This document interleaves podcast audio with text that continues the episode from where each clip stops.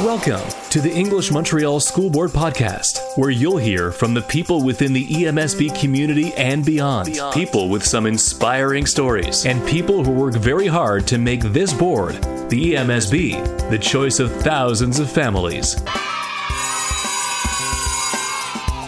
Welcome to another edition of the EMSB podcast. I'm Mark Bergman, and time to highlight one of the many amazing projects they've got going on at St. Monica's School in NDG. We're talking about the Garden Project, which has been, no pun intended, flourishing over the last few years. And joining us on the podcast are Silvana Crina, the principal, Carissa Valente and Suzanne Engel Bretston, two teachers at the school, Camille Corbet, a grade five student, and Ryan Oxley, the Bays Daycare Green Projects facilitator. We'll talk to them in a moment. But Sylvana, I guess we'll start with you. Tell me about this amazing project you have going on at school. Well, the garden program has become a really important part of St. Monica's community. It's been in place for approximately eight to 10 years. And the beauty of the program is that it connects the students and the staff to nature. So it's the best way to bring in environmental education within our milieu. Uh, it's also a great way for the children to learn about nutrition in the sense that uh, there's a no waste awareness that comes along with that. Uh, there's a real time look at how food is grown. Uh, it also improves their eating habits, which is a great asset to have. And it outlines the garden to table and beyond approach that we are trying to be better at in this day and age. It also provides a lot of opportunities that make lasting differences in the lives of the children in the sense that these are outdoor learning laboratories. So it allows physical activity. There's an interest factor that is, is higher than usual. And also, these are situations or maybe experiences that they've never had before. There's an abstract uh, approach to it because the concepts are very much uh, active and hands on learning.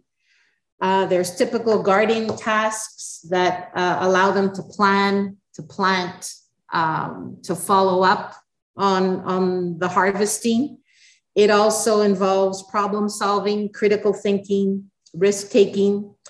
And funny enough, a lot of the students talk to me about the insects and the birds and the little critters that they encounter, which also is a bigger part of the learning process.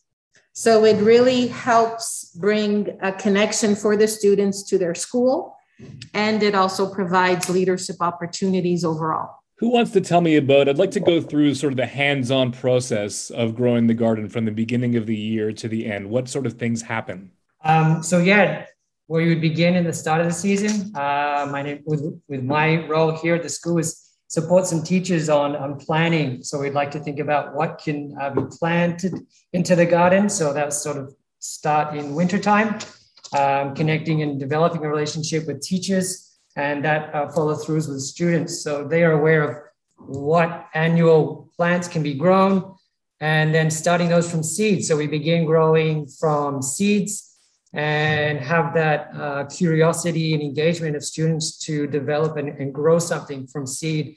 And that connects their relationship to a tomato plant, to kale, which will ultimately end up in, in the garden. So um, really, yeah, beginning uh, wintertime and the planting, springtime of growing of some seedlings, um, and then spring planting it into the garden. So there's a lot of uh, organization that goes on uh, beforehand, uh, but the students then really get to engage with this hands-on and experience through our developing a relationship with a plant they started from seed. Ryan, I want to talk to you in a moment about your role there, and we'll talk more about that in a moment. I want to throw this out to one of the teachers on the reason why it's so important for you guys to be teaching the kids about growing? So, for me, teaching the kids about gardening is important because it encompasses crucial life skills. It mm-hmm. teaches children responsibility in caring for the plants as well as an understanding of the cause and effect. For example, if you don't water the plants and take care of them, they obviously won't survive.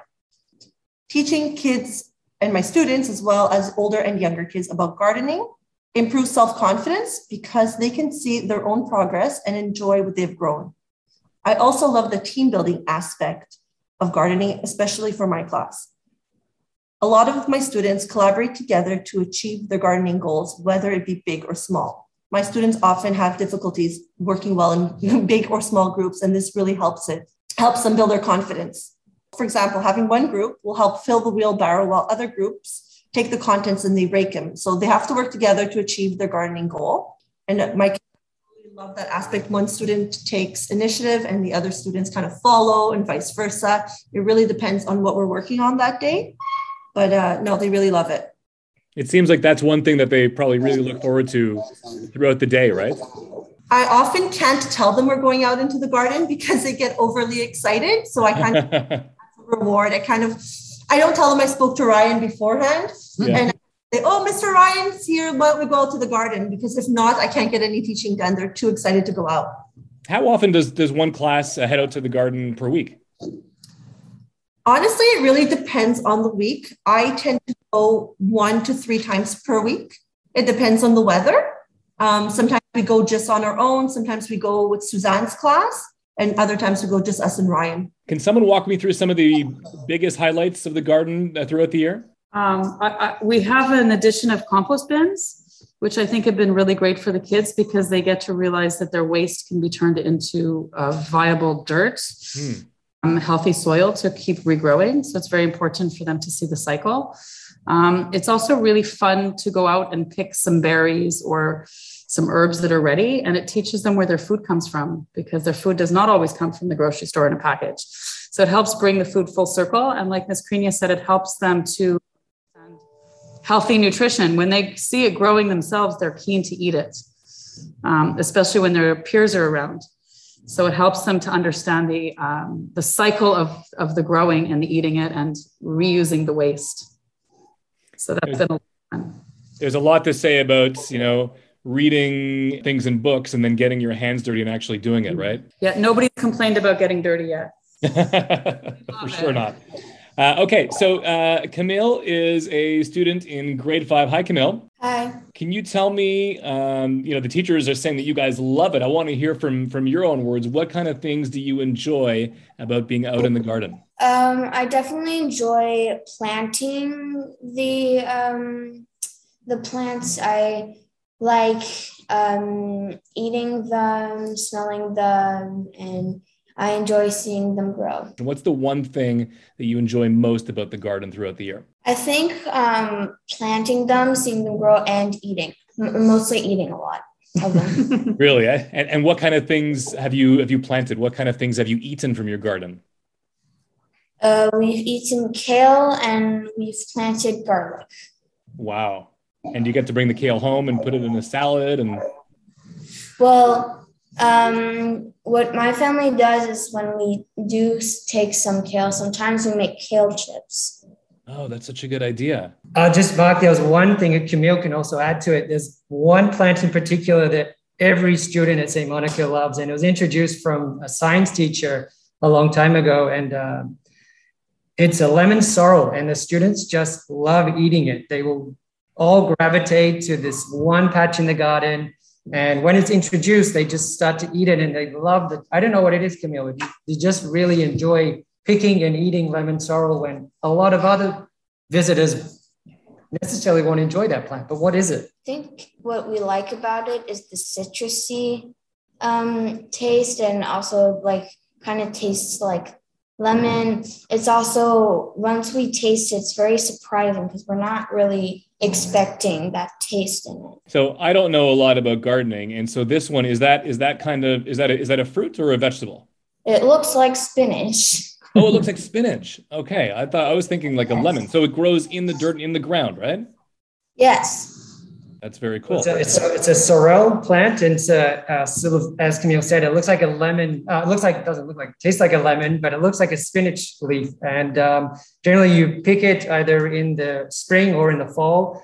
And uh, people usually in soups, uh, but some people also just like to pick it and eat it fresh for salads. That's awesome. I love. I'm learning things myself on the podcast. Thanks, Ryan, and thanks, Camille.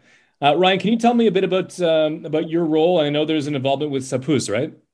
That's exactly right. So my role here sort of is to uh, support uh, the school and and provide uh, some activities in connecting with teachers and students on how they can participate in their garden. Um, and through that, we develop relationships. Um, so the students engage in that and, and create a connection. And it's really important for um, students to be introduced and exposed to nature. Um, so if they take this uh, time to be outside, explore, use their curiosity, curiosity to engage in nature, so that will lie with them as they move on through later on in life.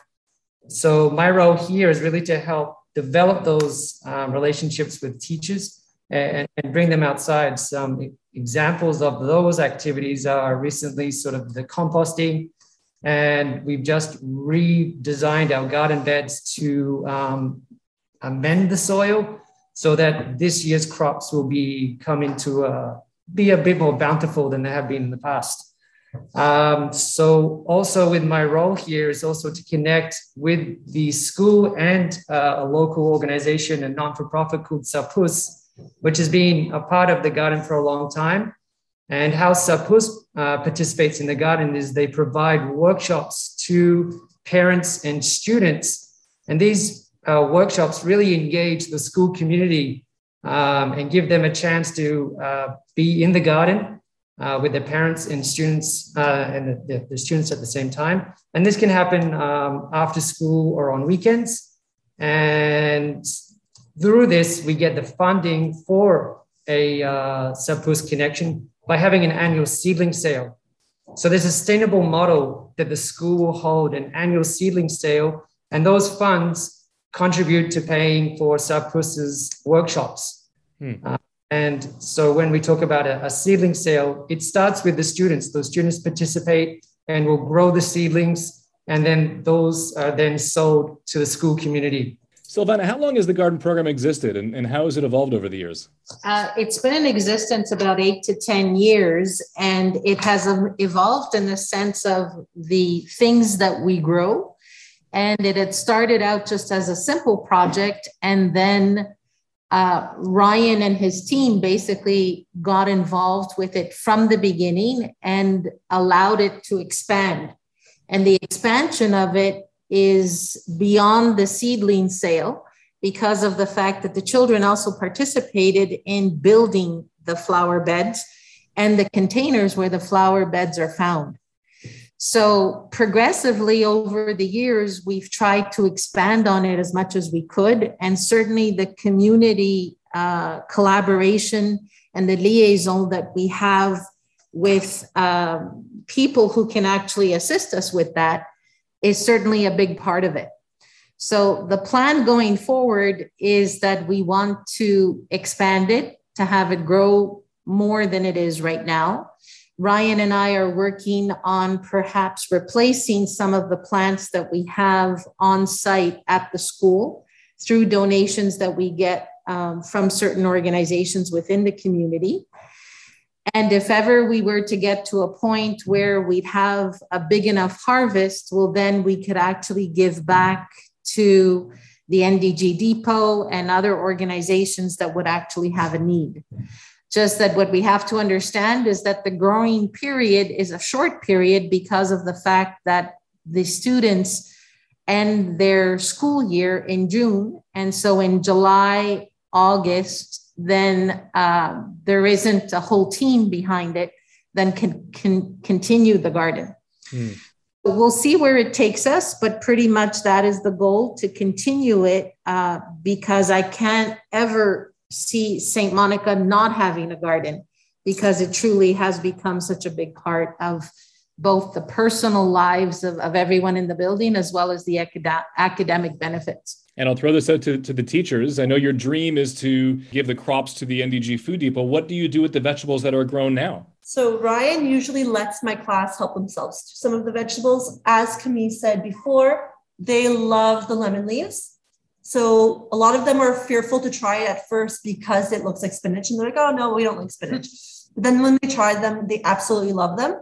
So Ryan has allowed us to take some of the crops and make a salad. So we usually try to have a lunch all together, and we'll make a big salad, and they'll eat whatever else they brought from home. Um, we have taken some of the crops to uh, bake as well. So I tend to bake with my students. So we have a learning experience in the kitchen. And I love that because we usually bake when it's time to do fractions. So they see the real life benefit of learning about fractions.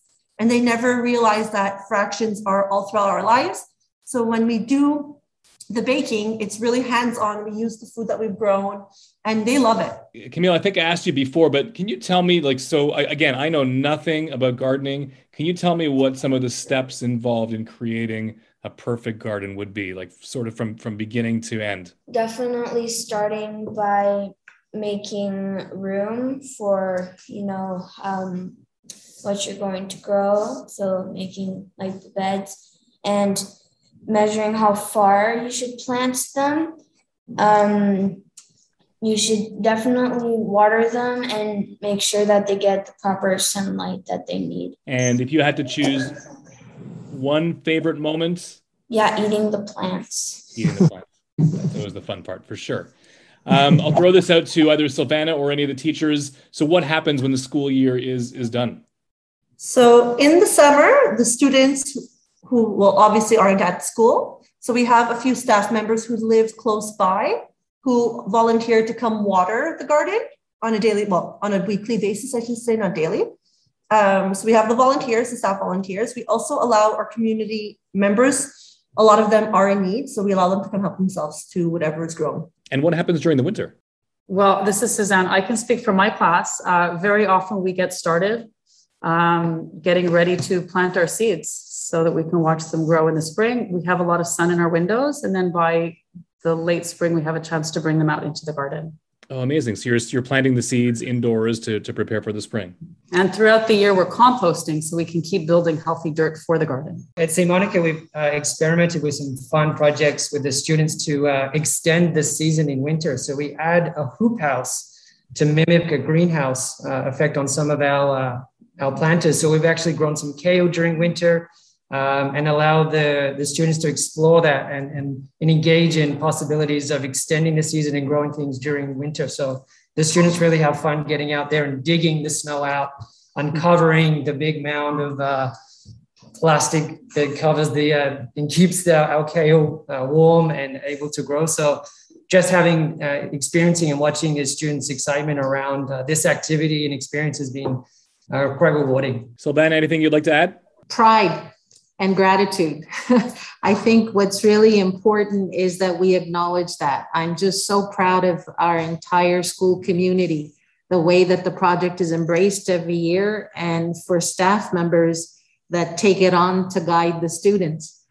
Um, you know, seeing students in action and, and seeing the learning become practical and hands on it doesn't get any better than that. And we have it, you know, on site basically in our own backyard. And it's amazing to see that and to see their smiles and the collaboration that goes on. Um, it's the best learning that they can ever experience and like I can ever witness. So, so grateful for all of it. Sylvana, Carissa, Suzanne, Camille, Ryan, thank you all for joining us on this podcast. Thank you for having us, Mark. And, and we certainly appreciate moments like this where we can share the wealth of the great things that we're doing. You've been listening to the English Montreal School Board podcast. Make sure to subscribe to this and the Inspirations podcast, Quebec's only podcast dedicated to the special needs community on Apple Podcasts, Google Play, or wherever you get your favorite podcasts. Thanks for listening.